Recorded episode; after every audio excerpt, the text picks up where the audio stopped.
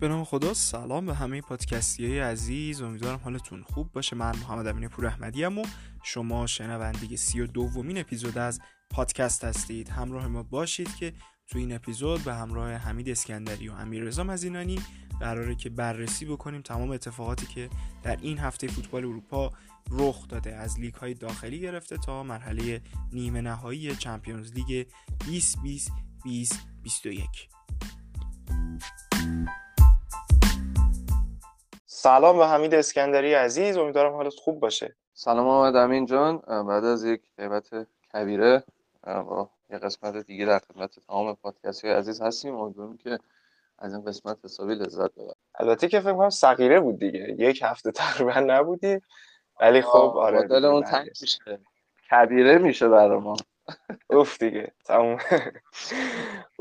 سلام به امیررضا مزینانی. آقا سلام و عرض ادب.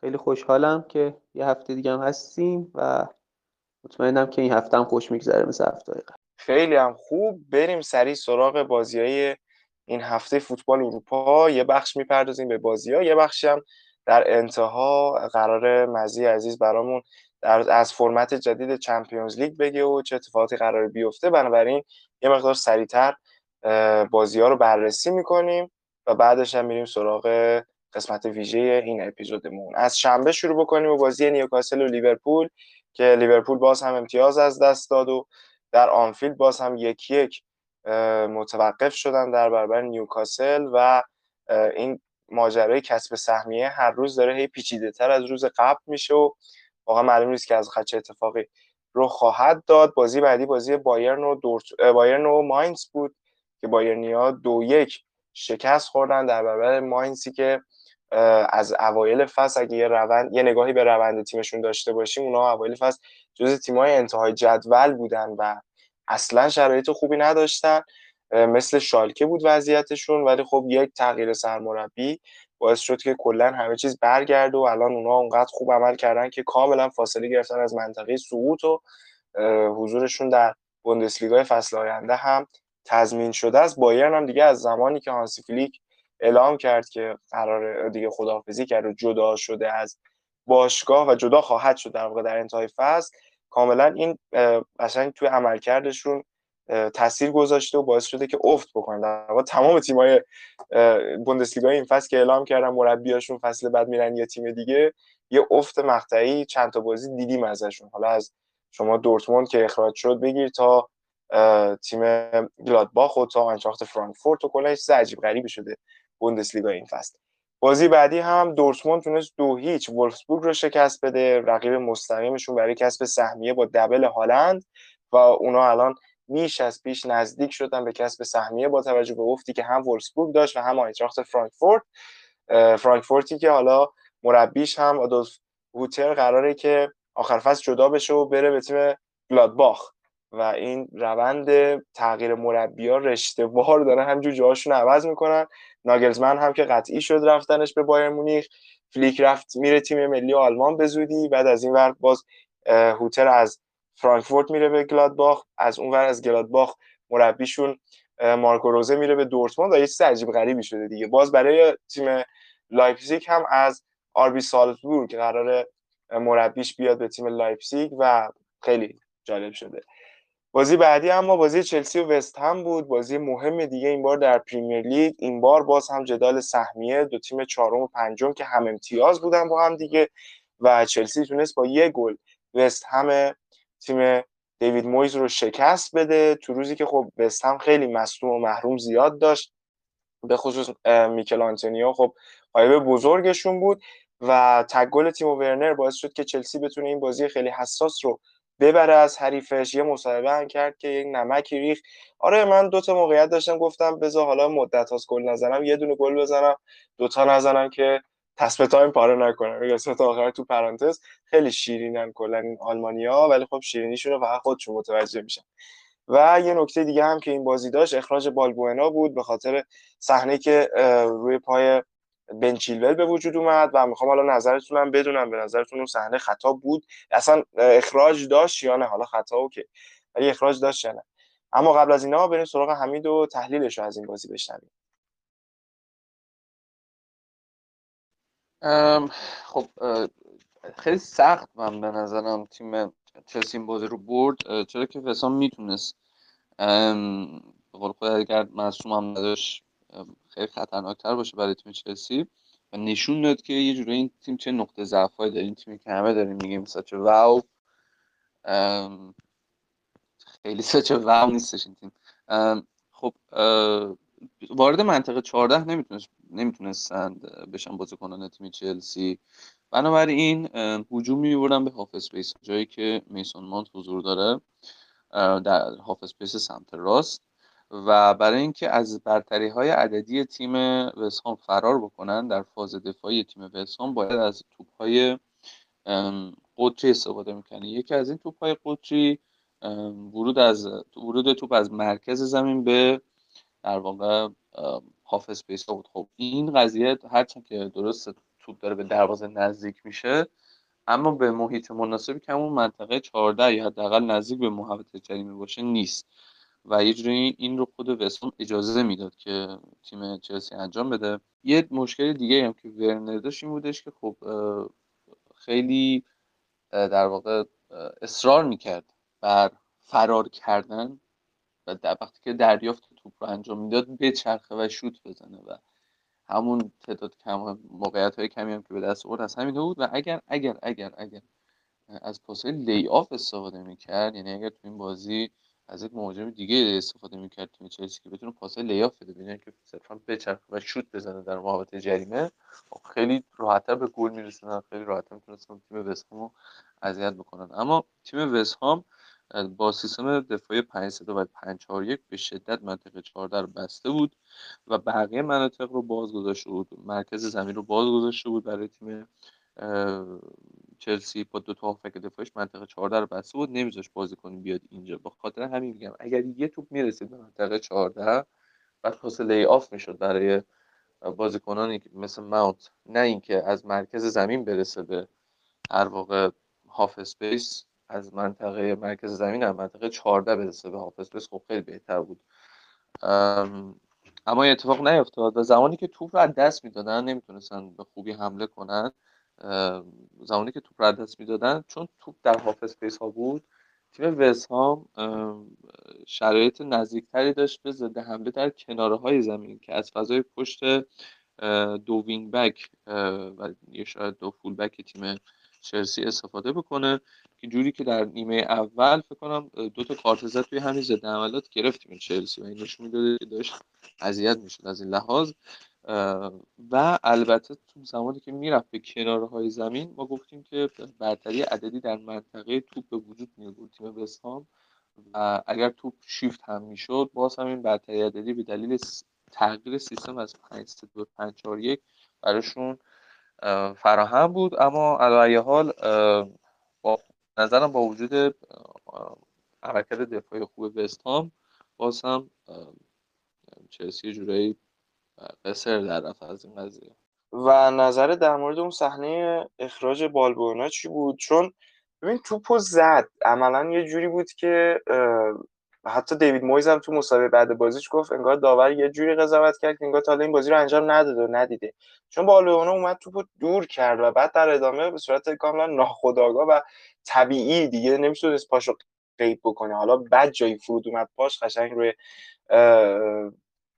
پشت پای بنچیلول قرار گرفت با کف استوک و اخراج شد.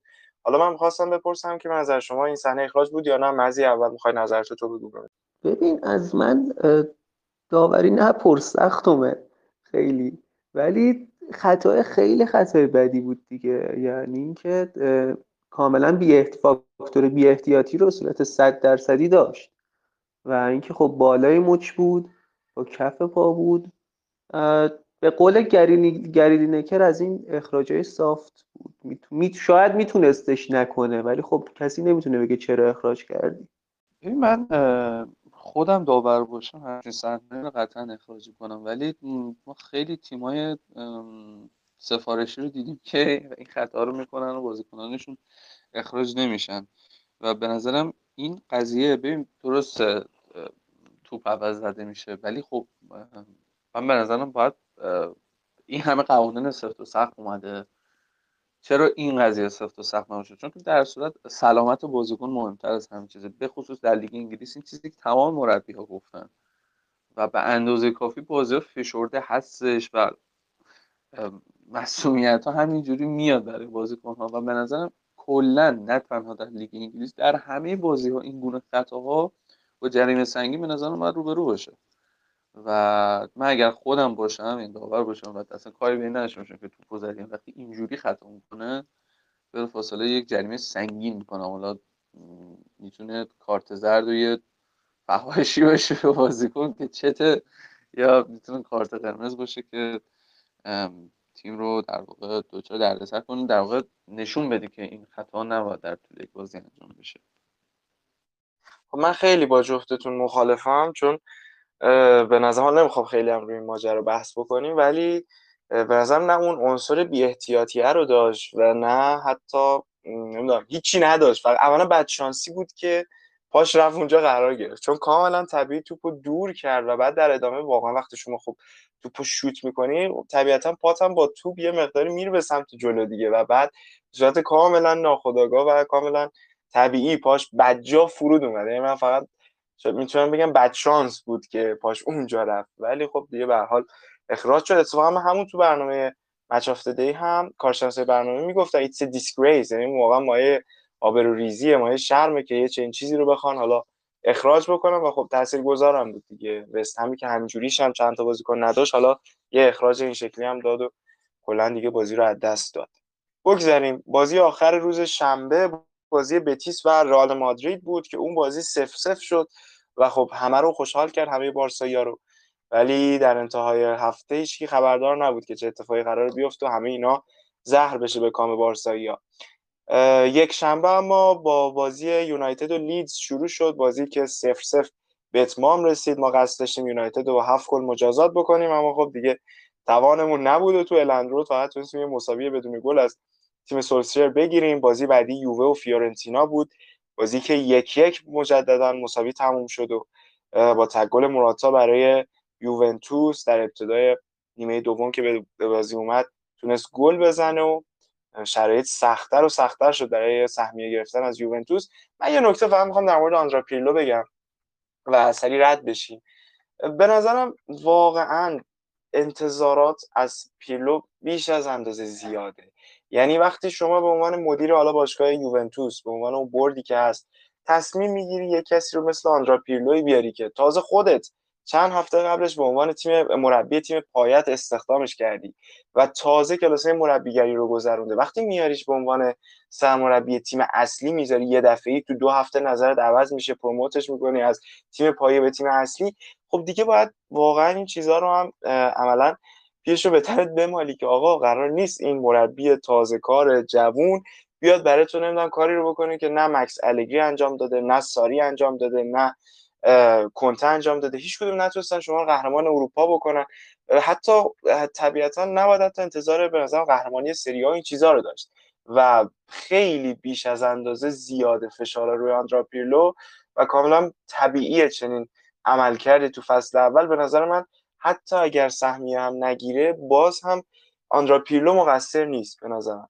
مقصر اون باشگاهیه که اومد اون رئیس باشگاهیه که میاد یه مربی تازه وارد به عنوان سرمربی قرار میده و بعد انتظار داره که تو سال اولش بیاد حالا سهمیه بگیره فلان کنه اوکی شما اگه چنین انتظاری داشتی غلط می‌کنی میری یکی کسی مثل پیرلو میاری. بعد می‌رفتی سراغ یه مربی بزرگتر. هم اینه حالا اگه بچه ها باز صحبتی تو این قضیه دارن خوشحال میشم بشنویم.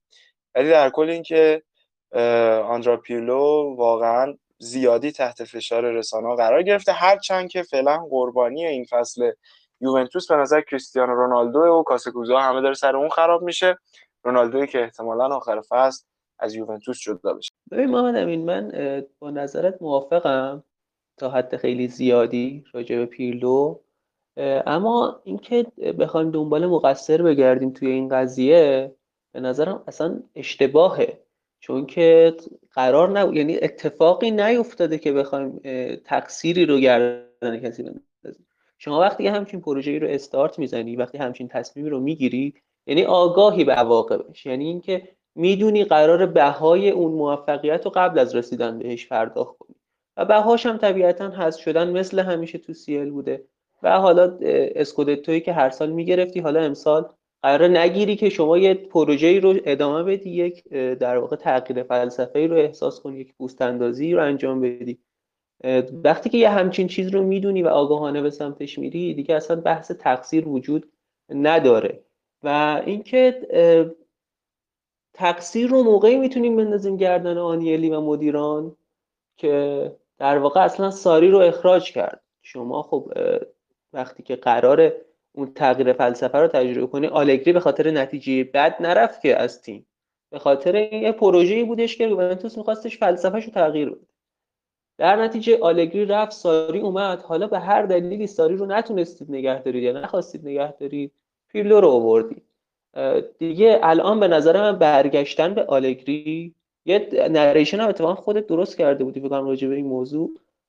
واقعا اشتباهه. یعنی اینکه شما منابع انسانی تو منابع مالی تو و منابع اجتماعی تو سه سال انگار ریختی تو جوب آب دوباره برگردی به آلگری.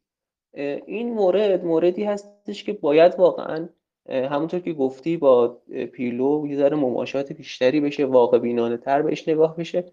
و کریستیانو رونالدوی که خیلی جالبه. 25 گل فکر می‌کنم زده اگه اشتباه نکنم. و با وجود این بازم بازیکن ضعیفی محسوب میشه برای یوونتوس. این خیلی جای بحث داره. من الان نمی‌خوام راجعش صحبت کنم. درسته که کاز کوزه ها سرش شکسته بشه یا غلطه چون باید یه ذره زمان براش بذاریم ولی بحثیه که خیلی جالبه. به نظرم یه تایمی براش بعد دادن وقت بذاریم. حتما فقط من یه نکته رو بگم. منظور من از این بک زدن به آلگری قطعا خب همونجوری که گفتی کاملا یعنی این عملا این سه سالی که گذشته رو یا ما غلط کردیم دوباره برگردیم به اون و این اشتباهه. من منظورم حالا از این صحبتی کردم این بود که اگر شما فقط صد درصد دنبال کسب اسکودتو در هر فصل کسب سهمیه در هر فصل و اینا بودین خب باید یکی مثل اونو می آوردین ولی حالا که این کارو کردیم باید صبر بکنیم چون مثلا من دل پیرو حتی توی ESPN گفت که من مدت هاست یک بازی 90 دقیقه کامل از یوونتوس ندیدم. حالا با لحن انتقادی که این تیم خوب بازی نمی‌کنه. بابا طبیعیه دیگه. یعنی شما این چیزها رو واقعا باید قبول بکنی. اگر دنبال به قول تو بهای اون موفقیت رو باید قبلش بپردازی و بعد حالا در چند سال آینده برسی به این موفقیت. در کل این از این حالا در مورد کریستیانو هم حتما حتما در انتهای فصل که حالا خیلی هم دور نیست اون موقع که مقدار فرصتمون آزادتر بود حتما به اینجور مسائل هم خواهیم پرداخت و بررسی می‌کنیم. امروز هم یه خبری من حتی امروز خوندم خبره رو فکر کنم مال دیروز باشه یا یه دو روز پیش. ناصر خلیفی مثل که گفته خبرهایی اومده از باشگاه پاریس سن از اونجایی که امباپه چهار بار پیشنهاد تمدید قراردادش رو رد کرده و می‌خواد هر جور شده بره به رئال. از اون طرف باز خلیفی به این فکر افتاده که هم رونالدو و هم مسی رو هر دو رو به پاریس سن بیاره و در کنار نیمار بذاره. عملا نمی‌دونم می‌خواد دیگه چی کار بکنه و خیلی بعیده که البته این اتفاق بیفته ولی خب این تو برنامه‌هاش از همیشه تو فانتزی این دوستان پولدارمون هست که هرچی سوپر استاری دور هم جمع بکنیم و اکثر اوقات هم جواب نمیده. اینم از این بازی بعدی یک دهه اخیر رو تشکیل بده احتمالا. بدترین آره به لحاظ تاکتیکی بدترین فردی خوبن ولی به لحاظ تاکتیکی خیلی چیز افتضاحی میشه. آره واقعا. آره. خلاصه ببینیم دیگه کجا میره آقای کریستیانو و همچنین لیونل مسی که احتمال زیاد حالا میمونه در بارسلونا. بازی بعدی بازی ورونا و اینتر بود. بازی که اینتر باز هم با تگل متو دارمیان تونست حریفش رو شکست بده. این یکی چکیچا همچنان ادامه داره و خیلی دیگه آروم و راحت داره به قهرمانی نزدیک و نزدیکتر میشه. عملا مسجل که شده فقط منتظرن که دیگه قهرمانیشون جامو بهشون بدن دیگه. فقط همین. بازی بعدی بازی بارسلونا و ویارال بود. بارسا دو یک تونست ویارال شکست بده با دبل گریزمن که چقدر خوب بازی کرد چه گلای خوبی زد. به خصوص گل اولش chip فوق العاده نازی زد و خیلی هم سخت بود واقعا زدنش. ولی خب گریزمن هم خیلی خوب بازی کرد و تونست بازی رو برگردونه برای بارسلونا بازی حساسی هم بود توی المادریگال و جلوی تیم Mr. Good Evening کار سختی بود ولی خب از پس این بر اومدن و به خصوص بعد از مساوی با مساوی رئال و بتیس خیلی اتفاق خوبی برای بارسا و بازی بعدی یک شنبه هم بازی تاتنهام و منچستر سیتی بود. فینال کاراباو کاپ بازی که سیتی یک هیچ تونست با تک گل لاپورت حریفش رو شکست بده حریفی که جوزه مورینیو رو نداشت روی نیمکتش.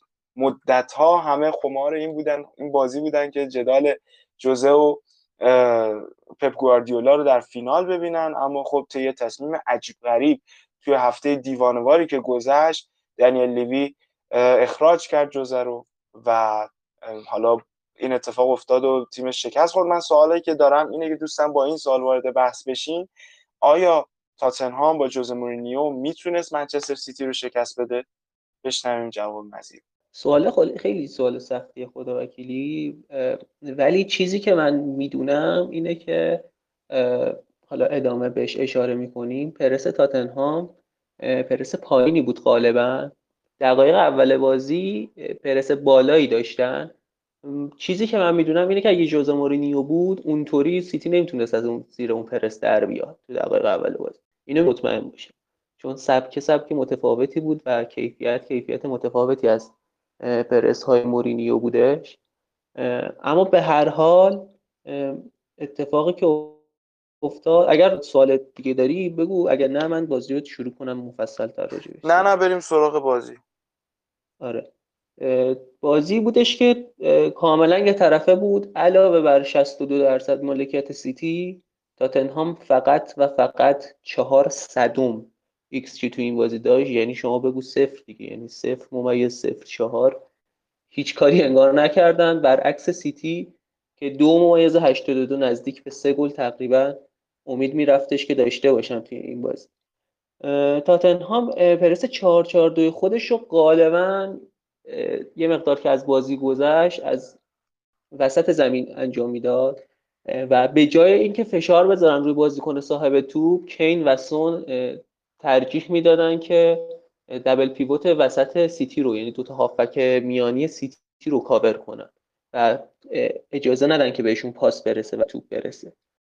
کنار اینکه از دو تا false nine بازی میکردش استفاده می‌کرد سیتی باعث می‌شد که وینگرهای تاتنهام خیلی نتونن به کانالا کمک کنن. چرا؟ چون دو تا false nine توی اون بازی عقبتر می اومدن در واقع هافبک های سیتی رو درگیر خودشون می‌کنن و همچنین وینگرا. وینگرا مجبور بودن تو half space باشن اونجا رو ترک نکنن. به خاطر همین خیلی نمی‌تونستن تو کانالا در واقع کمک کنن به دفاع تیمشون. باعث میشدش که تو فاز دوم و سوم سیتی برتری عددی دو در برابر یک و توی کانالای کناری داشته باشه. مخصوصا سمت راست که در واقع ریاض هم اونجا حضور داره. بازیکنی که یک در برابر یک رو هم خیلی راحت خوب و خوب برمیداره.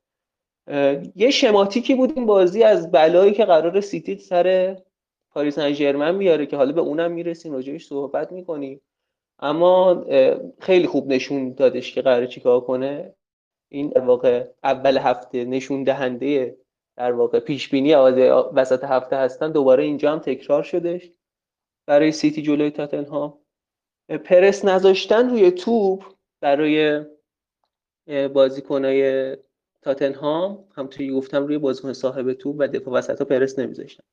این باعث می‌شد که گزینه پاس برای ارسال توپ به کانال ها یه مقدار بسته بشه. چرا؟ به خاطر اینکه وقتی شما عقبتر یه ذره پرس می‌کنی دیگه وینگرات هم نیاز ندارن که شما رو از عقب کمک کنن به پرس. در نتیجه توی فاز اول گزینه پاس به کانال بسته میشه. اونی که من گفتم که توی فاز دوم و سوم خاطر این بودش که در واقع وقتی خط پرس اول گذر می‌کردن سیتی ها می‌تونستن ببرن تو کانال. ولی تو فاز اول یه ذره سر کمکه. در واقع جابجایی کانسلو و گوندوگان خیلی خوب انجام دادن. یعنی گوندوگان کانسلو یه ذره می‌رفت بالا هم عرض گوندوگان بازی می‌کرد و جاشون رو با هم عوض می‌کردن. ما بارها دیدیم که گوندوگان می‌رفت تو کانال کانسلو میومد وسط. و این جابجایی باعث میشدش که یه مقدار بازیکنهای تاتنهام تا بخوان تصمیم بگیرن یه فضایی ایجاد بشه توی کانال و توی half space که بازیکن سیتی می‌تونستن ازش استفاده کنن. بعد دیگه اونو میبردن توی فاز یه کانال برتری عددی خیلی خوبی داشتن. این توی سر تا سر بازی ما ندیدیم که اتفاقات متفاوتی بیفته چون که کاملا سیتی dominate کرده بود بازی رو و تحت اختیار قرار داشتش. این چیزی بودش که می‌تونستم راجع به فینال FA Cup بگم و جامی که گواردیولا دوباره به خودش اضافه کرد. حمید نظر در مورد در واقع آینده نیمکت تاتنهام چیه؟ گزینه‌هایی که به نظرت می‌تونن خوب باشن برای نیمکت تاتنهام در فصل آینده؟ چون الان یه شاتی هم اومد در واقع از این بازی که تلویزیون اسکای بود. یه مقایسه از رایان میسون و پپ گواردیولا کنار هم دیگه انجام داده بود. دو تا بازی در برابر 500 و خورده ای بازی نمی‌دونم چقدر جام در برابر صفر و واقعا ظالمانه بود. رایان میسونی که جوون ترین مربی تاریخ پریمیر لیگ با 29 سال سن از همین تیم تاتنهام بوده. بازیکن همین تیم اسپرز بوده و بعد از یه مدتی که حالا یه مسئولیتی براش به وجود اومد فوتبال گذاشت کنار و حالا مجدد برگشته به عنوان سرمربی موقت. می‌خوام ببینم که نظر در مورد مربیای احتمالی که می‌تونن با فلسفه حالا تاتنهام با اون فلسفه‌ای که پچ به این باشگاه آورد هم خونی داشته باشن کیا می‌تونن گزینه‌های خوبی باشن؟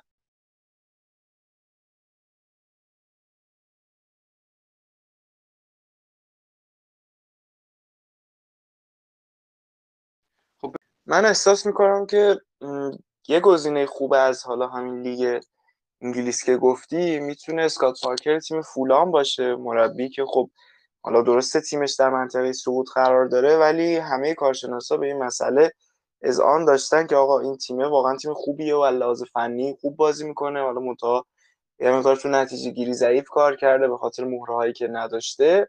یکی این گزینه می‌تونه گزینه خوبی باشه برای تاتنها و یکی هم اریک تنهاخ مربی آژاکس که در واقع انتظار داشتیم دو فصل پیش حالا یکی دو فصل پیش از باشگاه جدا بشه ولی خب تو این باشگاه موندگار شد همچنان. تمام ستارهاش از دست داد ولی مربی تو تیم موند و الان می‌تونه فرصت خوبی باشه برای جدایی تنهاخ با توجه به اینکه حالا تاتنهام هم مربی نداره و اونا هم به یه سبک بازی مشابه حالا پوچتینو و یه سبک بازی خیلی هجومی و مالکانه علاقه دارن فکر کنم تنها گزینه خیلی خوبی می‌تونه باشه برای فصل آینده تاتنهام و باید ببینیم که چه اتفاقی میفته برای این باشگاه و این رفتار بد با جوز مورینیو واقعا خیلی زشت بود دیگه. شما یک هفته قبل فینال بخوای مربی رو اخراج بکنی چه اتفاقی قرار بود بیفته؟ مثلا تو این بازی که الان مثلا بدون حضور مورینیو می‌تونست رخ بده و الان رخ داد. واقعا میگم خیلی تصمیم احمقانه ای بود و فقط یه چیز من به نظرم می‌رسه و اونم این که دنیل لیوی تصمیمش رو بر اخراج گرفته بوده از قبل.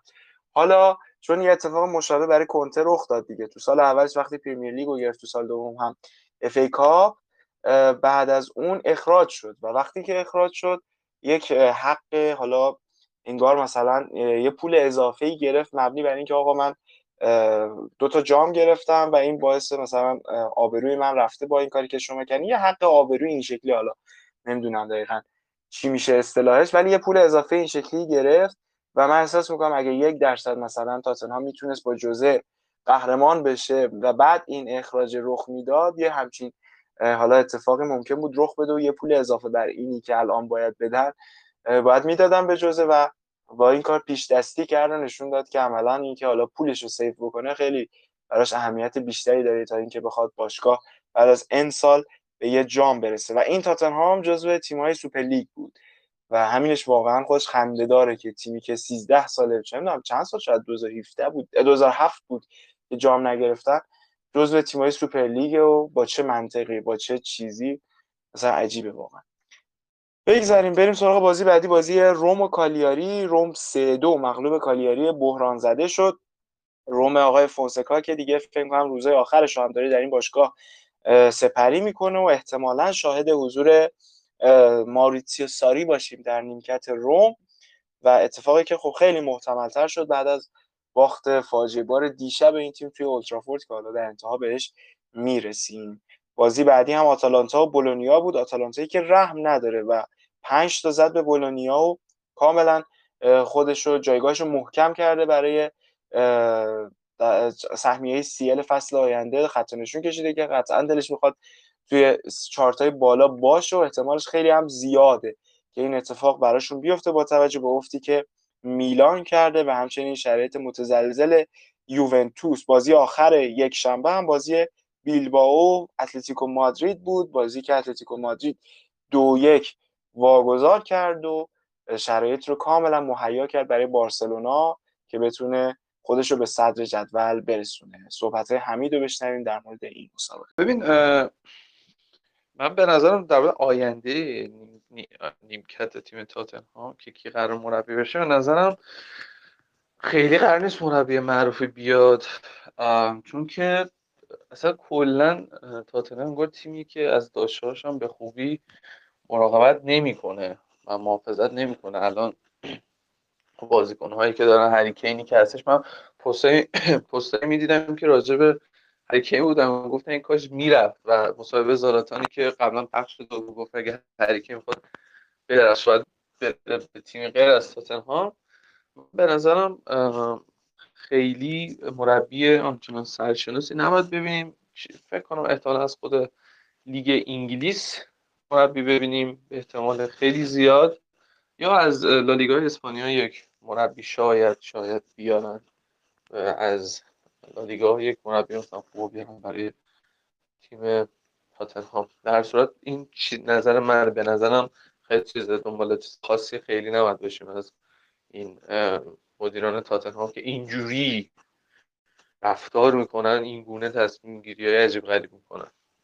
این بازی که من دیدم خب با این, این, این گونه بازی ها شما به غیر از تاکتیک چیز دیگه نمی‌تونید ببینید. به غیر از نکات فنی چیز دیگه نمی‌تونید ببینید. حالا درسته که اتلتیکو مادرید بازیکنان با کیفیتی داره اما در هر صورت این بازی ها که توسط تیم های سوم چهارم پنجم ششم تقریبا مثلا لالیگای انجام میشه.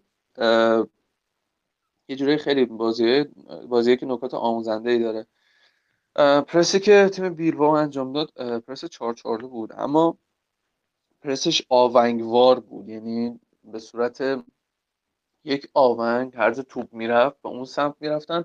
بازیکنانی که از توپ دورتر بودن میادن عقبتر برای پوشش بازیکنی که رفته جلو به سمت توپ. این باعث میشدش که در کناره ها تیم اتلتیکو مادرید به مشکل بخوره و سپس شیفت کنه. بعد از اینکه شیفت می‌کرد اگر شیفتشون با موفقیت انجام نمی‌شد چون شیفت زمان می‌بره از یک سمت به سمت دیگه وقتی شیفت توپ می‌رفت به سمت دیگه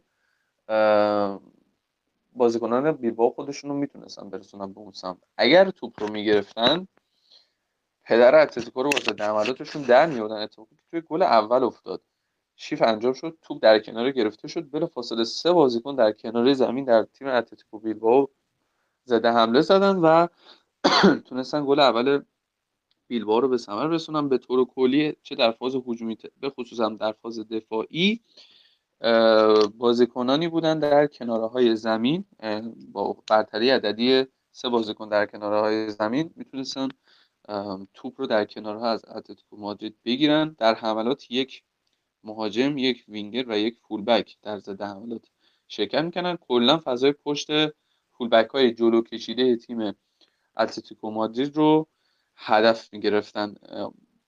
سمتی هم که خیلی می‌خواستن ضربه بزنن به اتلتیکو به سمت از سمت راست بود. یعنی سمت چپ دفاعی تیم اتلتیکو مادرید باز اون که تریپیر بود. خب عملکرد دفاعی بهتری داشت.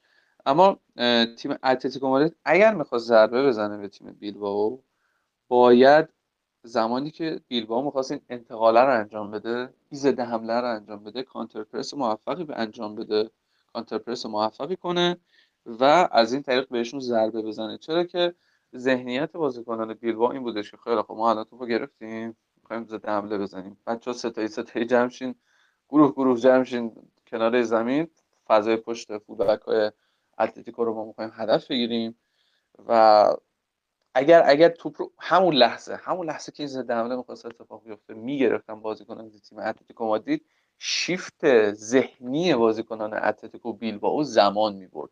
و تا بیا زمان ببره که اینا دوباره برگردن فاز دفاعی ما که می‌خواستیم ضد حمله بزنیم. حالا دوباره باید دفاع کنیم.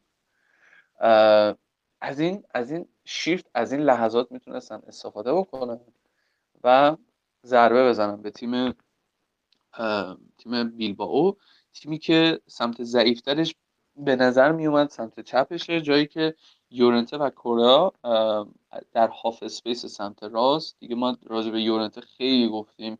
توی پستایی که آنالیزی که رفتیم راجع به یورنته گفتیم که کجا بازی می‌کنه هدفش چیه؟ توی این قسمت half space نفوذ می‌کردن. اکثر موقعیت هم که بخصوص در نیمه اول به وجود اومد از همین سمت بود. جایی که یورنته و سایر بازیکن ها نفوذ می‌کردن در این منطقه half space که بتونن ضربه بزنن و از gap و از فضای بین مدافعین تیم بیلبائو استفاده بکنن. لالیگا فوق العاده جذاب شده این فصل و هرچی هم که پیش میریم باز سختتر و سختتر میشه این پیش بینی قهرمان و هفته آینده نه هفته بعد رقابت ها دو تا بازی حساس بین چهار تا تیم اول لیگ رو داریم. بارسا باید با اتلتیکو بازی بکنه در نیوکمپ همچنین رئال مادرید هم باید با سویا بازی بکنه توی بازی فوق العاده حساس و اونجا دیگه به نظرم این گرهه احتمالش هست باز بشه و یعنی که جفت بازی ها مساوی بشه. موقع دیگه کلا همه دیوونه میشن. از لالیگا این فصل خیلی اتفاقات عجیب غریبی داره رخ میده. اتلتیکویی که دو سه ماه پیش همه قهرمان میدونستنش حالا اختلافش فقط شده دو امتیاز و شرایط هر روز هم داره عجیبتر میشه برای این تیم و این فصل لالیگا. اما بریم سراغ بازی های دوشنبه. ناپولی دو هیچ تونست تورینو رو شکست بده تا خودش همچنان در کورس نگه داره. چه کار عاقلانه ای کرد مالک باشگاه و گتوزو رو نگه داشت به خود کنترل کرد خودش رو یادتونه چند قسمت قبل که همون دورانی که شایع شده بود قرار اخراج بشه گفتیم که آقا چه کار اشتباهی اخراج یه مربی فرصت بدین. گتوزویی که قهرمانی هم حتی براتون آورده و این اتفاق افتاد و حالا ناپولی برگشته به روال خوب خودش رو کاملا داره میجنگه برای سهمیه سیل فصل آینده. اما از اون طرف میلان نگونبخت سه هیچ مغلوب لاتسیو شد. و نمی‌دونم واقعا چی بگم دیگه. یه سقوط آزاد از رده دوم به پنجم در جدول تجربه کرد و شد آنچه که نباید واقعا. ما همه می‌گفتیم که آقا این میلان انتظار قهرمانی ازش داشتن چیز فرای واقعا فرای واقعیت. نباید از این تیم با این مهره انتظار قهرمانی داشت و همین که سهمیه می‌گیره خیلی عالیه. اما الان متاسفانه شرایط جوری شده که حتی سهمیه گرفتنشون هم خیلی سخت شده به خصوص از اونجایی که باید یه بازی مستقیم هم با آتالانتا انجام بدن. کارشون بسیار بسیار سخت میشه. چیروی موبیله هم یه مسابقه کرده بود قبل این بازی که من اگه امشب هتریک نکنم جلوی میلان اصلا فوتبال می‌ذارم کنار. و فقط یه گل زد. نمی‌دونم حالا یه فوتبال هم نذاش کنار و این گنده حرفای گنده ای که می‌زنن نمی‌دونم واقعا چی بگم دیگه. همه هم شیرین شدن مسابقه شیرین. اصلا هم زیاد دیدیم این هفته از تیم ورنر رو. حالا این ورم تیم این ورم چیروی موبیله بگذاریم. بازی بعدی هم بازی لستر و کریستال پالاس بود. بازی که دو یک لستر برد و رده سومش همچنان محکم صفر چسبیده تا هفته های آخر که بذار قشنگ یکی دو هفته آخر این فرصت رو از دست بده و بازم بره برای لیگ اروپا. اما این از شنبه تا دوشنبه بازی های لیگ های اروپایی بود لیگ های داخلی اما سه شنبه و چمپیونز لیگ دوست داشتنی.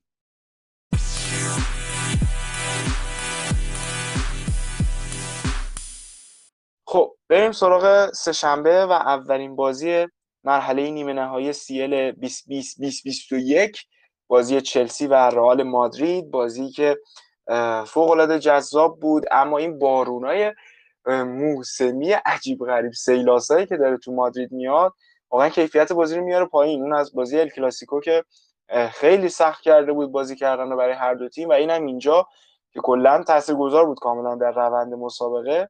چلسی که اول یکی جلو افتاد اما خیلی زود میشه گفت با گل فوق‌العاده کریم بنزما رئال به بازی برگشت و تونست خودش رو نگه داره تو جریان بازی و کلا برای این توی مرحله بازی یک یک شد و در نهایت چلسی امیدوارتر پا به بازی برگشت خواهد گذاشت در ورزشگاه استنفورد استنفورد بریج این توپوقا این سوتیا رو بذاریم به حساب زبون خشک و اصلا شرایط عجیب غریب این روزا.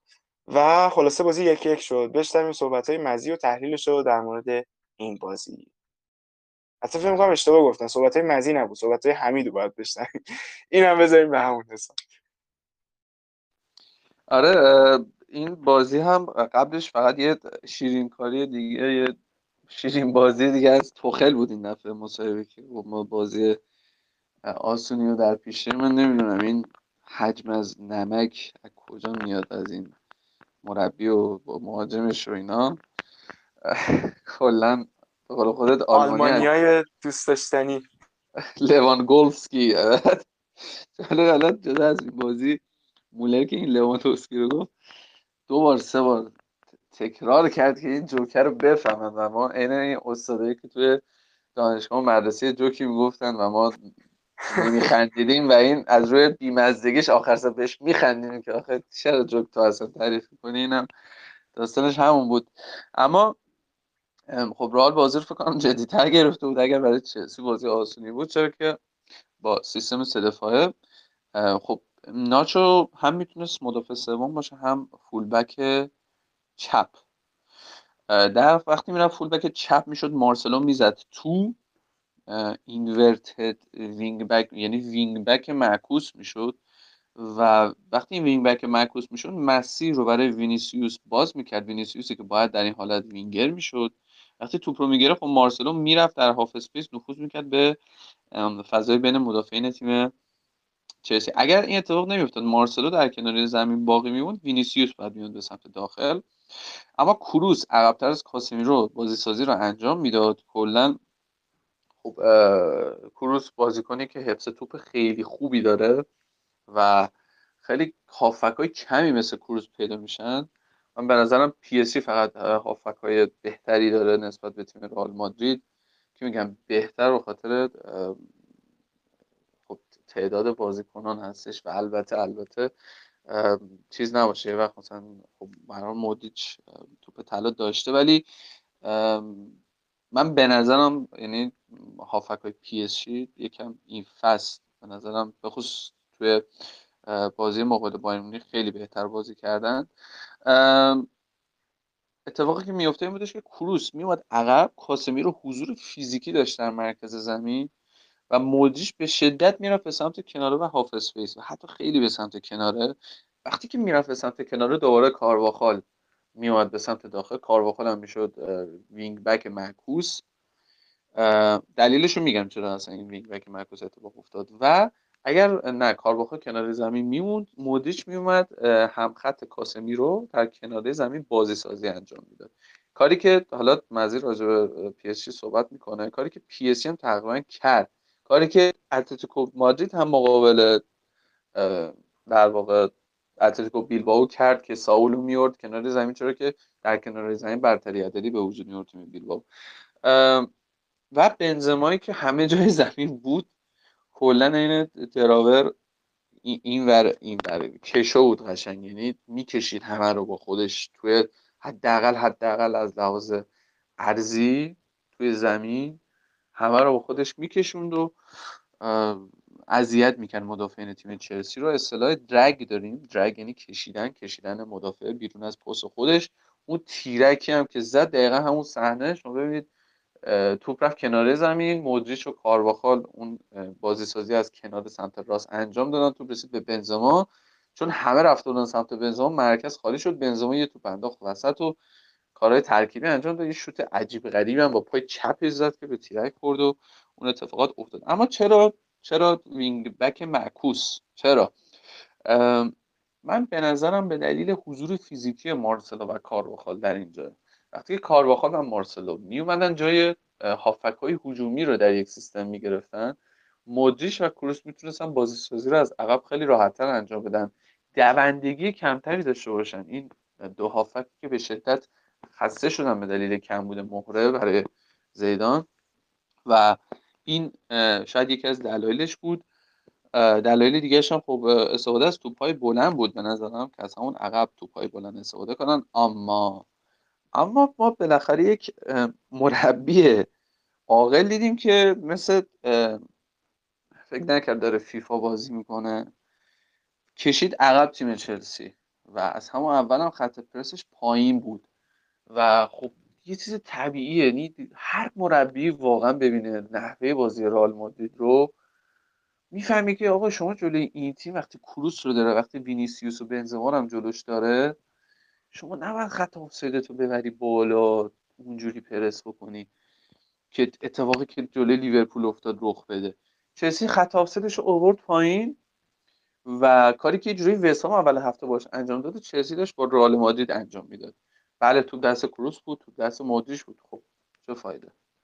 اصلا من کاری ندارم. دوئل ها برنده شده بهترین بازیکن زمین بود کروس بهترین بازیکن زمین مودریچ بهتر از کانته بود؟ کاری ندارم. آقا کروس و مودریچ توپو داشتن. چی شد؟ هیچی. چرا؟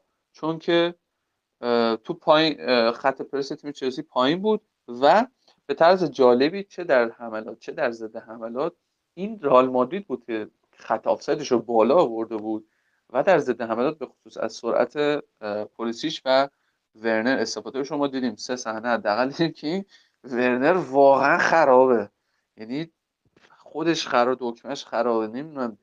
اصلا عجیب غریب. من مهاجمی ندیدم که اینجوری موقعیت ها رو یکی پس از دیگری عجیب غریب خراب کنه. یعنی تو که به دست پلیسیش می‌رسید خب ورنر باید یه جداسازی انجام می‌داد و این جداسازی که انجام می‌داد بعد خب شما وقتی جداسازی رو انجام میدی باید منتظر پاس باشی و زاویه بدن خودت رو و لحاظ ذهنی آماده باشی که فرار رو انجام بدی. اصلا ورنر تعطیل بود تو این قضیه.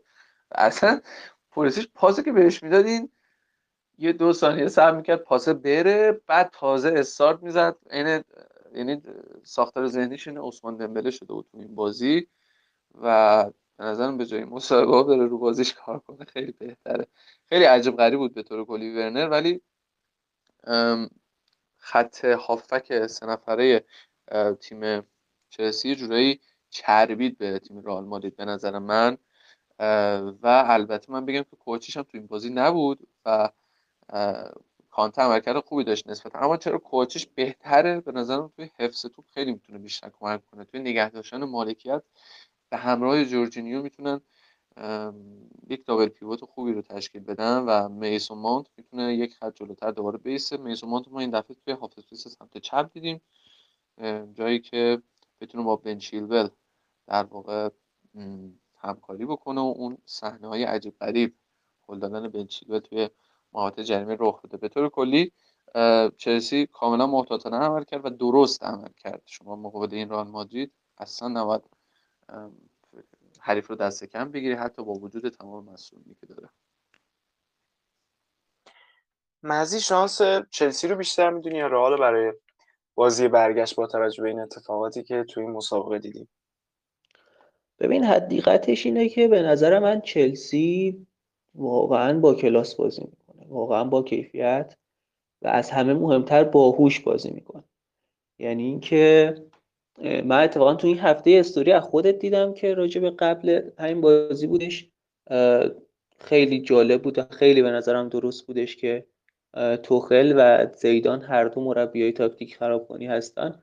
این کاملا مشهوده و واضحه.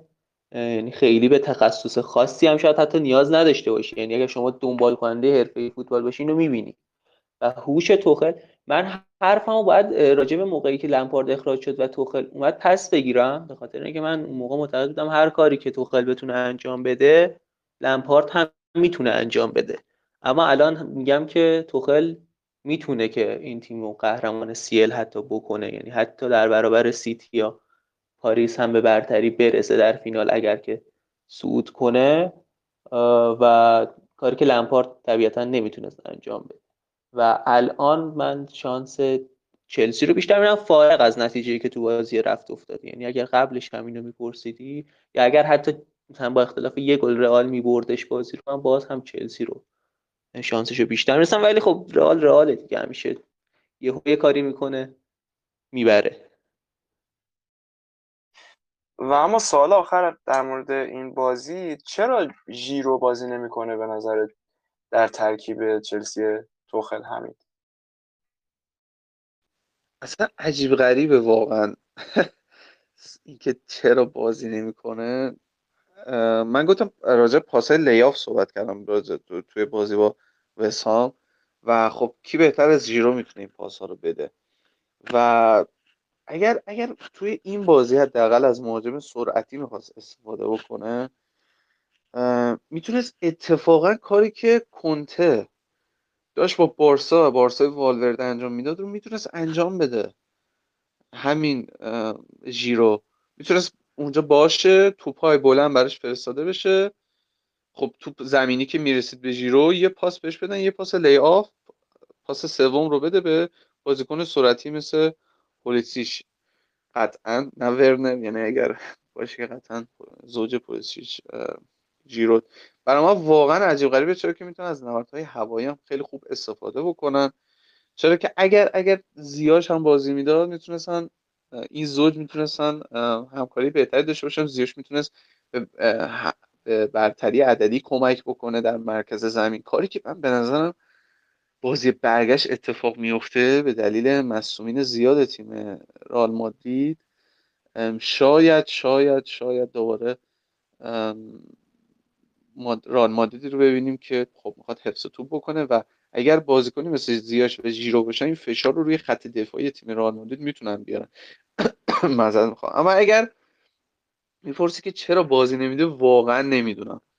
و عجیب غریبه برام بازی ندادن این بازیکن توی ترکیب. و ورنری که افتضاح بوده. واقعا من نمی‌دونم طرفدار چلسی چجوری دووم میاره همچین بازیکنی رو. ولی خب عجیب غریبه واقعا که چراشو واقعا نمی‌دونم. دلیل تاکتیکی که آخر هر موقع ژیرو بازی کرده واقعا خوب بوده. یعنی نمیشه گفت ژیرو بازیکنی بوده که نه هر موقع اومده کم حداقل از ورنر بهتر بوده. این چی میگم؟ بهتر نتیجه گرفته برای تیمش. من کاملا موافقم با یعنی من احساس می‌کنم حتی اگر مثلا ورنر رو بذاره بال چپ بازی بکنه و ژیرو نوک باشه خیلی می‌تونه بهتر باشه تا اینکه حالا بخواد ورنر بشه مهاجم هدف یا حتی کای هاورتس کای هاورتسی که خب اونم مثلا اتکینگ میدفیلدر بوده نه فوروارد نوک. ولی خب من احساس می‌کنم یک فشاری کلا هست روی هم رو لمپارد بود و هم روی توخل که آقا این هم خرج این دوتا آلمانی کردیم باید بیشترین بهره رو ازشون بگیریم. یعنی اون اتفاقی که توی بایر مونیخ ما مثلا شاهدش بودیم که باعث اختلاف صالح حمیدزیچ و هانسی فلیک بود سر استفاده از حالا بواتنگ یا تو هرناندز. ببخشید لوکاس هرناندز. مثلا حمیدزیچ می‌گفت ما این همه پول برای هرناندز داریم برای چی بازی نمی‌کنی؟ بعد از اون اکثر دقایق بازی رو میدی به بواتنگی که آخر فصل قرار جدا بشه یا دیوید آلابایی که قرار جدا بشه و جدا هم شد خبرش اومد که آخر فصل میره به رئال. این اتفاق من احساس می‌کنم اینجا هم همینه و هیچ دلیل منطقی دیگه ای نباید باشه برای ژیرویی که به قول تو هر موقع اومده تو بازی درخشیده برای چلسی و بازی رو در ورده.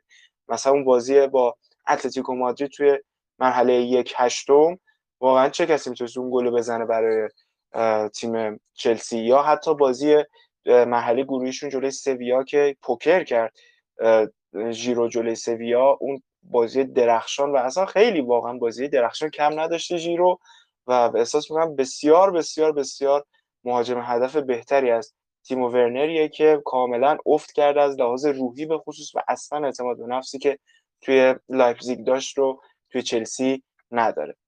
اما بریم سراغ بازی بعدی بازی چهارشنبه شب بین سیتی و پاریس سن بازی که در پارک دو پرنس برگزار شد و فوق العاده جذاب بود. پاریس سن که با تگل مارکینیوش در نیمه اول جلو افتاد و همه اتفاقا داشت یه سمتی می‌رفت همون اتفاق همیشگی که برای منچستر سیتی میفته یه گل عقب میفتن بعد هی می‌خوان حمله بکنن پاس پاس می‌کنن به اینجا نمی‌رسن از روحی داغون میشن و تهش باز گلای بعدی رو می‌خورن. اما به طرز عجیبی این اتفاق نیفتاد.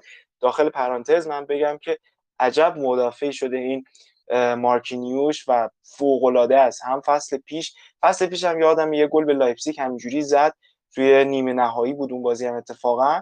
و فوق العاده مدافع خیلی خوبیه که حتی توی پست هافبک دفاعی هم خیلی خوب بازی می‌کرد در زمان توخل در پاریس سن و در کل اینکه فوق العاده بازی جذابی بود. نیمه دوم هم دیدیم که سیتی چجوری تونست غالب بشه بر مسابقه. البته با چاشنی شانس یه مقداری واقعا سر گلی که کوین دی بروینه زد و نواسی که می‌خوام از شما بپرسم به نظرتون چقدر مقصر بود و تک گلی که بیاز ماهرز فوق العاده زد از دیواره دفاعی رد شد و در کل منچستر سیتی دو یک تونست پاریس سن رو در خونه خود پاریسیا شکست بده و با یه اندوخته خیلی خوب بره برای بازی هفته آینده.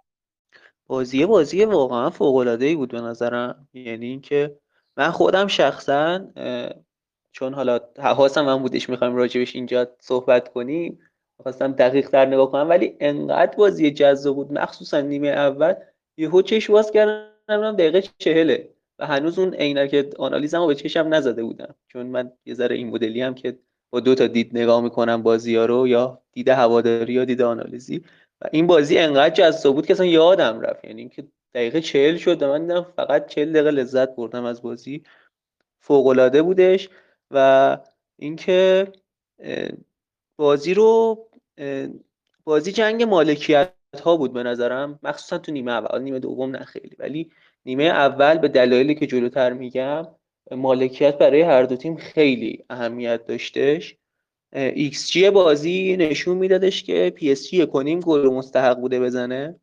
این در حالیه که نیمار و امباپه فقط روی هم یک دهم ایکس جی داشتن. یعنی چقدر خوب سیتی مهار کرده بود این دو نفر رو. از طرف دیگه خود سیتی خب گلاش که دیدیم گلای خیلی موقعیت های خطرناکی نبود و طبیعتا ایکس هم در طول بازی 9 دهم بودش. یعنی تقریبا یه گل مستحق بوده که بزنه. اما بخوایم یه ذره ریزتر بهش بررسی کنیم. سیتی پرسه 442 رو داشت که در واقع پی اس کاملا آماده این پرس بوده در طول فصل نظر پوچتینو اتفاقی که همیشه میافتاد توی این بازی هم افتاد در واقع double pivot پی اس جی هافک های حریف رو به خودشون مشغول می‌کنن. یه مقدار بالاتر می‌کشن اونا رو دعوت به پرس می‌کنن. یه فاصله یه گپی بین خط دفاع و خط هافک حریف میفته که از اون فاصله معمولا نیمار استفاده می‌کنه. یعنی تو می‌زنه. حالا تو این بازی خیلی جالب بود برای من نکتهش که 4 3 3 بودش که وینگرش در واقع نیمار بود. معمولا 4 2 3 کس و نیمار شماره ده بازی می‌کنه ولی این بازی متفاوت بود. نیمار تو می‌زد و از اون فضا استفاده میکردش. این که میگم در واقع جنگ مالکیت ها بودش به خاطر اینه که هر تیمی که واقعا مالکیت تو داشت در واقع تیم حریف به شدت تو مرکز زمین از کمبود برتری عددی از فقدان برتری عددی رنج میبردش. پاریس دقیقا همین اتفاق براش میافتاد با پایین با وسط اومدن نیمار و اضافه شدن بازیکنایی مثل دیماریا که قابلیت دارن تو هاف کم بازی کنن این اتفاق براشون میافتاد. سیتی برخلاف همیشه سعی میکردش یه پرس منطقه‌ای رو انجام بده. برخلاف همیشه که بیشتر سعی می‌کنن man باشه و قائم به فرد باشه پرسشون اینجا به در واقع منطقه بیشتر پرداختن سعی می‌کردن اجازه بدن پی اس بازی رو ببره به یک سمت زمین و روی اون سمت زمین روش فشار بزنن. فشار خیلی خوبی میذاشتن واقعا یعنی پرس در سطح کلاس جهانی بودش. اما پی اس خیلی خوب با این deal می‌کرده باز هم نیمار توی این مواقع عقب می اومدش دیماریا نقش فوق العاده ای داشتش. نقش فوق العاده دیماریا اینجا بودش که بدون توپ مدافعا و هافکای حریفو جمع می‌کرد مرکز میدان سمت راست مخصوصا فلورنزی کاملا خالی میشدش و با شیفتای مداوم می‌تونستن پی اس بازیکن پی اس از زیر فشار سیتی در بیان و در واقع گلی که زدن کورنرش حاصل همین حرکت بود. یعنی سیتی فشار خیلی خوبی رو گذاشت اما با یه شیفت خیلی خوب دیماریا اومد کانسلو رو کشید به وسط زمین با خودش اوورد تا اونجا. فلورنزی کانال راست کاملا براش خالی شده بودش. توپو تونستن ببرن اونجا با یه حرکت ترکیبی خوب چند تا پاس کوتاه بردن سمت راست و یه کورنر گرفتن و منجر به گل شدشون کورنر. دلیل اینکه دیماریا میتونستش این کار انجام بده مخصوصا با کانسلو خیلی درگیرش می‌کرد این بودش که پرس در واقع چهار چهار دوی سیتی بعضا فودن اضافه می‌شد به اون پرس و اگر هم حتی اضافه نمی‌شد گفتم اون درگیری با هافک های پی اس جی اون gap, gap که مینداختش بینه در واقع خط هافک و خط دفاع سیتی باعث می‌شد فودن خیلی از کانسلو فاصله بگیره. وقتی که این فاصله به وجود می اومد کانسلو مجبور بودش که دیماریا رو به تنهایی مهار کنه و به صورت man to man بگیره و در نتیجه دیماریا خودش رو می‌برد به سمت وسط و کانسلو رو هم با خودش میبردش. اما از اون طرف برتری سیتی موقع مالکیت خیلی جذاب بودش وقتی که در واقع مالکیت رو در اختیار داشتش سیتی به نظر من توی این بازی من دوست دارم بگم که از دوتا false nine از false nine استفاده نمیکردش. در واقع داشت از دو تا شماره ده استفاده می‌کرد گواردیولا. یعنی دیبروین و برناردو سیلوا کاملا توی half space ها خدمت رسانی می‌کردن به تیم و حتی توپ می‌گرفتن بازی سازی می‌کردن به کانال ها کمک می‌کردن. اینها وظایفیه که شماره ده انجام میده. و از بهره بردن از دو تا شماره ده توی بازی کاریه که هر مربی به نظرم ریسکشو نمیپذیره. اتفاقی که میافتاد این بودش که باعث می‌شد حضور برناردو سیلوا و دیبروین در half space ها به عنوان شماره ده باعث می شدش که در کناره ها یه برتری عددی فوق العاده ای داشته باشه سیتی معمولا می‌دیدیم که مثلا وراتی نمی‌دونست که واقعا باید دیبروین رو بگیره یا واکر رو بگیره. موقع بازی سازی سیتی رو دارم میگم بهتون. وقتی که سیتی داشت با از عقب بازی سازی می‌کرد به هر حال وراتی باید یکی از این دونه یه بازیکنی رو پوشش بده دیگه. اما تو موقعیت دو در برابر یک بود. همینطور وقتی وارد فاز دوم می‌شد سیتی دقیقا این اتفاق واسه دفاع کناری ها میافتاد دفاع کناری پی اس جی میافتاد. و انقدر برتری عددی برای تیم مالک زیاد بودش تو این بازی که تیم حریف واقعا اذیت می‌شد و مدافع واقعا اذیت می‌شدن. یه مثلثی رو همواره دیبروین در واقع دیبروین یا برناردو سیلوا با وینگر و دفاع کنار سمت خودش ایجاد می‌کرد. مثلا برناردو سیلوا و ماهرز و واکر. سمت راست اون سمت دیبروین و کانسلو و فودن یه مثلثی رو انجام به وجود می آوردن که در واقع نهایتا دو تا از بازیکنان پاریس توی اون منطقه وجود داشتن و یه برتری سه در برابر دو داشتن. خیلی خوب بودش کار سیتی با توپ. همینطور کار در واقع پی اس جی. اتفاقی که افتاد و گلایی که پی اس جی خورد می‌تونم بگم حاصل در واقع ضعف همیشگیشون توی سازماندهی خط دفاعی بودش. حالا من توی ویدیو این هفتم به پی اس اختصاص دادم اونجا هم بهش اشاره کردم که بازیکنایی مثل امباپه و نیمار باعث میشن که سازمان ساختار دفاعی تیم شما یه مقدار صدمه ببینه. نتونید اون دیسیپلین خیلی کافی که مد نظرتونه رو حفظ کنید. اولش که گفتی پی اس می‌خواد مسی و نیمار رو رونالدو رو بگیره دقیقا به خاطر همین گفتم. چون دیگه اون تیم دیگه نه پرسی داره نه دفاعی داره از عقب. یعنی هیچ کس نیست که پرس بذاره رو تیم حریف. همین طوریش الان پی اس با این قضیه درگیر هستش. و روی گل دیبروین ما کاملا دیدیم که با چند تا پاس با چند تا جابجایی و یه شیفت ساده از راست به چپ به هم ریخت و ناحیه‌ای که پی اس دیبروین روی دروازه پی اس ارسال کردش کسی نبودش که تحت فشار بذاردش. و این هم توأمان حاصل کار خوب پی اس سیتی بود هم کار ضعیف پی اس جی بود. روی اون گل به نظرم من خیلی مقصر نمی‌دونم نواس رو به خاطر اینکه هر لحظه ممکن بود یه کسی روش تو تاثیر بذاره که نذاشت و تو بدترین جای ممکن خورد زمین برای دروازه من یه،, یه چیزی گفتم همون روز توییتش هم کردم. هم دوستا و داداشم و اینا مسخرم کردن. هم تو توییتر شما می‌خواین مسخره کنید ولی من میگم پاسه انقدر دقیق بود که خودش رفت تو گل. چون دقیقا شما توی آموزش های فوتبال وقتی که به هافک آموزش میدن که چطوری توپو به نقطه کور دفاع ارسال کنن دقیقا همون نقطه رو به بازیکن نشون میدن. میگن فکر کن که توپ قرار اونجا فرود بیاد. و دقیقا رو همون نقطه توپ فرود اومد. کسی روش نتونست اثر بذاره و کار برای نواس خیلی سخت شد. گل ریاض محرز هم که به نظرم واقعا هوشمندانه بود. ضربه فوق العاده دقیق بود. چون می‌دونید ضربات ایستگاهی که از بین دفاع دیوار دفاعی رد میشه کاملا آمدانه هستش. و بازیکن قبلا روش تمرین کرده و خیلی کار سختیه. شما تو بود دقیقا همون جایی بفرستی که می‌دونی دیوار دفاعی از هم باز میشه. و اونم واقعا فوق العاده بود. کوین دیبروینه هم بعد بازی مسابقه انجام داد. در مورد همون صحنه کاشته که گفتی و گفت محرز گفت که من اجازه میدی من بزنم؟ و منم گفتم اگه فکر می‌کنی می‌تونی گلش کنی چرا که نه؟ و اون ضربه فوق العاده رو زد رو زد و بازی رو تو هم حداقل بازی رفت و دیگه تموم کرد. حالا نگیم بازی برگشت. و صحبت آخر هم در مورد این بازی از حمید بشنویم که کار پاریس تموم شد. بستگی به ترکیب سیتی داره توی بازی برگشت. من به نظرم اگر کانسلو بازی نده کارش به شدت سخت میشه توی بازی برگشت. دلیل دارم.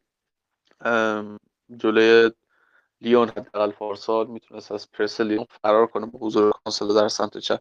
ولی اگر بخواد زینچنکو رو بازی بده در سمت چپ به مشکل می‌خوره چون پی اس بازی برگشت برای پرس بالا میاد برای اینکه فشار بیاره از همون اول که به گل برسونه خودش رو در نیمه اول به مقابل تیم سیتی اگر کانسلو رو بازی بده و دوباره از همین ترکیب استفاده بکنه چه بسا یک مهاجم نوک این دفعه بذاره برای اینکه فشار رو وارد بکنه رو خط دفاعی تیم پی اس جی می‌تونه برنده باشه. اما اگر بخواد زینچنکو رو بازی بده رودری و فرناندینیو رو دوباره کنار هم دیگه بازی بده اتفاقاتی میفته که ما مقابل تیم های لیگ جزیره دیدیم که چی شد؟